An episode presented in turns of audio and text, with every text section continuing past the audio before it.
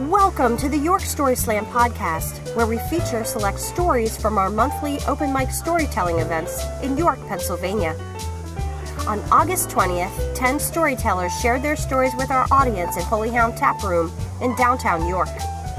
The theme for our August Story Slam was Into the Wild. We heard stories of hiking, biking, and swimming in the wilderness, and stories of navigating dangerous situations in remote locations. In the end, our winner was Ash DeVoe, who won with her story about an unusual outdoor portrait session. Come on up here, Ash. Hey. Thank you. Howdy, everybody. So my Into the Wild story, I don't know if you heard me a couple years ago, I talked about my brother pushing me off a cliff when I was a teenager, and I opened it with, I was a feral child. I've always been a feral child. I'm still kind of a feral adult. I'm not really sure what I'm doing. And when I was dating my second boyfriend of a real length of time, and when he decided we were going to be adventurous in some areas that I wasn't entirely sure how it was going to go, and I thought, sure, I'm 18, I'm young, I'm nubile. I mean, I don't look bad naked. Sure, let's try it. So he found a website called FetLife.com, which is Facebook for fetishists. And he decided that we were going to put our relationship on display. And the best way to do that would be to take me into the woods, have me stripped naked, and take lots of pictures. And I thought, this is love! Because who isn't an idiot when you're 18 years old? You let a man take you into the woods and strip you naked and take pictures. Why not? So I had been archery shooting for a couple of years, and he had got me a beautiful recurve bow, 28-pound draw. Loved this thing, antler tips, beautiful bound. I loved stringing it up. And he decided, okay, we're going to put you in your moccasins.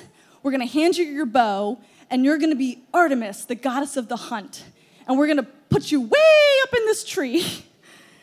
And I climbed way up in this cherry tree. I used the ladder to get up, way up off the ground.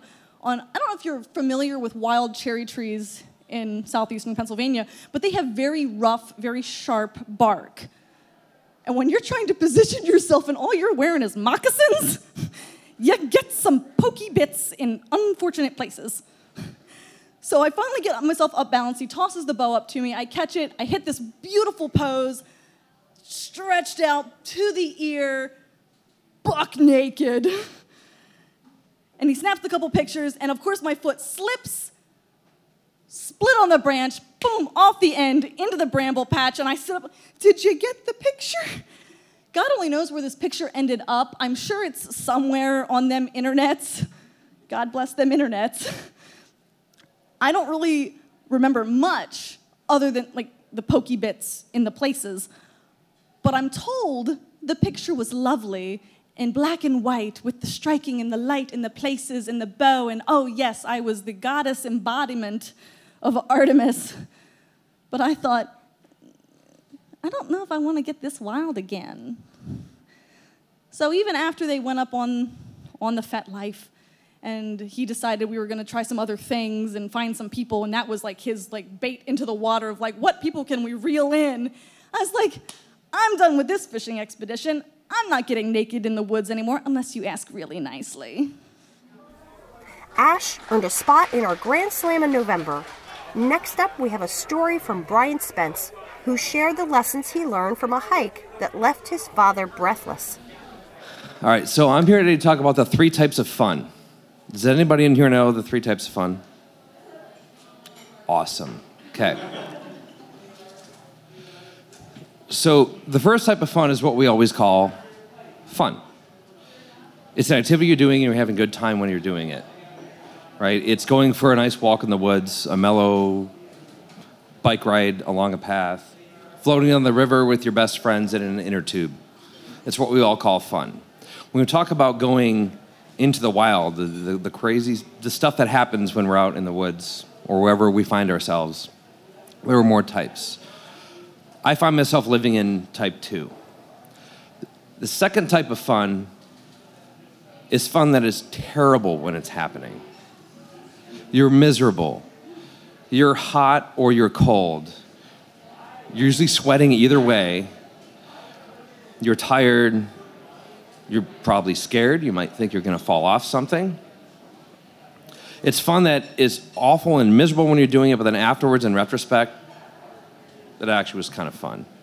It was kind of cool. It's something you'll go back and you talk about with your friends, okay? The drinks you have during or after type 1 fun, white wine, maybe a light lager, something with an umbrella in it. Type 2 fun drinks are more like the beers in the parking lot afterwards. You're like, I can't believe we just did that, but that was pretty neat. Type 3 fun is a bit different in the story. Type 3 fun is not fun at all when you're doing it, and not fun afterwards. So think like Ernest Shackleton. Think Aaron Ralston, that guy who had to saw his arm off with a Swiss Army knife. For me, the thing about going into the wild is that there's always a spectrum. Even something that starts out as type 1 fun often runs into type 2, which is kind of what I like, and might even go into type 3. So side note, the difference between a trip and an adventure. A trip is type 1 fun. A trip is when everything goes as planned and you have a blast. When something goes a little bit sideways, now it's an adventure, and now we're in type 2. So my father was the one who introduced me to going into the wilderness, going in the wild. Back starting when I was in 6th grade, when he took me up to Mount Marcy, the highest point in the Adirondacks, sort of a family tradition. And growing up all through high school, he was my scoutmaster. So as I was learning about going into the wild, he was there guiding me. For whatever reason, I kind of got away from that in my 20s. It was about 10 years ago when I was visiting my parents when they lived in Tucson, Arizona, where they started to become snowbirds. And we went hiking, and I went with my parents along this trail in the desert at the base of this huge mountain called Elephant Head. It rises about 2,000 feet, this huge rock that goes straight up. And as it turns out, there's also a way to hike around it. You can kind of crawl up it and climb up it. And a few years later, after I had sort of sparked my love for the outdoors again, I went back there with my dad, and we climbed Elephant Head. About 4 years ago, I found myself back in Tucson. It's sort of become kind of an annual pilgrimage in the spring when our beautiful winters here are just getting so overwhelmingly great that I just have to go down to the desert. That I found myself back there, and I was there with my brother-in-law, and it was our last day there, and we decided, let's go to Elephant Head again with my father. It's kind of a cool hike. It starts out, you're walking along this old mining road along the side of a mountain, and then you come around a corner and you see the big peak that you're eventually going to climb. And then you have to hike down about 500 feet straight down into a canyon. There's a little spring there, and then you have to hike straight back up the other side to a saddle. And after that, then you climb the peak. So all was well and good. We had done this before. We start to hike down, stop at the creek, get some water, start to climb up. And about halfway up, I notice as we're going up the switchbacks that my dad's having a tougher time. About every switchback, we have to stop for 30 seconds or a minute or so we can catch his breath. And I'm not sure what's going on because he's involved in a hiking group out there. He's out in the mountains here all the time. It's something we've done before. At that point, we're moving into type 2 fun. Okay, it's hot, the sun's being down on us, and now I start to think about what's plan B, what's plan C, what we can turn around and go back, but then we have to go back down the same thing and back up. What if we just went up a little bit farther and see if he does a little bit better? So we did that, and he stayed underneath the rock in the shade while my brother-in-law and I scrambled up about 700 feet of rocks. So think about boys crawling on rocks. All right, we're back in type 1 fun, okay? We get up to the top, and we're looking all around, and then we drop back down, and he's feeling better, but at this point, we can't really go. He doesn't feel good enough to go down and then back up again, so we decide we're going to go across the side of the mountain. There's a trail that goes that way that I looked up. It looked like it went around the contours a little bit, and we'd be fine. We're crawling up on rocks again. Type 1 fun. Then the trail disappears. Type 2 fun. Next thing I know, now we're actually bushwhacking. So we're on the side of a hillside with a bunch of sand and gravel It's like walking across a zillion little marbles. And on top of all that is a million plants that want to stab you. And it gets much harder going, and I'm not really doing any better for him at all, and I don't really know what's going on with him. And there was a point where we realized that we actually can't go straight up this wash where we want to go to get back to the trail. It's actually curving back in the whole way. So I crawled up on a cliff to try to get a better view where I could see, maybe guide them along and find a better path down. As I'm doing that, I look out over down the canyon, and I can see the interstate. It's only about 6 miles away. Couldn't really be much farther. And as I'm walking along, I'm watching my brother-in-law helping my father along this. And I don't know what's happening with him. I don't know if he's having a heart attack or what's going on. And at that moment, I sat there and realized civilization's right there, but it couldn't be farther away. And it might have just killed my father.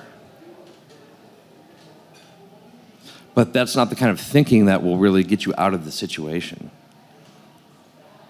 So I had to kind of stuff that down, and as I did that, I looked down and realized there was a way to get down out of the canyon and climb up some rock in the empty, dry wash to get us out of it. We eventually did. And we walked out, and we called my mom on the phone and said, yeah, we're fine. And as it turns out, she was about 15 minutes away from calling the sheriff and sending a helicopter up. My father turned out to be okay. He just hadn't really been hiking that much that season, as much as I thought he was. But they ran the whole gamut of all that. And it made me think, though, that we all like to think about fun as type 1 fun. But those things kind of fade into the background. It's the type 2 and the type 3, even though we don't want the type 3, that actually brings us all here in something like this, because that's where our stories come from. Is those experiences that aren't great at the time, but they become something that are a lesson to us afterwards. And so that's why I go into the wild. Thanks. Our final story on this month's podcast comes from Ty Lohr. Ty told the story of a first date that included a sunset hike. All my favorite hikes I've ever been on have really left me hanging hard. My favorite hike that I can think back on to my trip out to Yellowstone, I slid about a foot in bison shit and almost went down in it. And then the second one was on my second date with this girl who I really liked. And we started off, we went on I think it was a mutual idea to go on a hike. And I had just moved to York County, so I let her pick the place. I still don't know where it's at. But we went on the hike, and it was at sunset. It was super romantic. And after about an hour of hiking up through, we get to this peak, and you look out, and there's the sunset. And I'm thinking to myself, I just had a conversation with the friend who I was hiking with when I went through the bison poop the night or a couple nights before. And I was like, dude, I want to go for the kiss. This is a second date. I was getting nervous. I wanted to go for the first kiss, make it really nice and majestic on the sunset on this hike. And he's like, got to shoot your shot, man. And I was like, all right, cool. So we get up to this peak. And we're standing there, and I'm super nervous as my heart's pounding through my chest. And I'm probably doing a whole bunch of weird mannerisms. I do that anyway, but it was probably tenfold. And we were just watching the sunset, and I was like, this is nice. She's like, yeah. And we just stood there in awkward silence for the next 5 minutes. And then I was like, well, we should probably get going, right? She's like, yeah. And I took my first step down, and I just ate shit again. And went flat on my butt. And it hurts so, I feel the cherry tree thing. I went down, and but it was the second date, so I had to play it off. And I was like, oh, that was nothing. I'm strong. That didn't hurt. And I said that didn't hurt, and I was back home, in a mirror, looking at the bruise on my back and all the way down to my hip.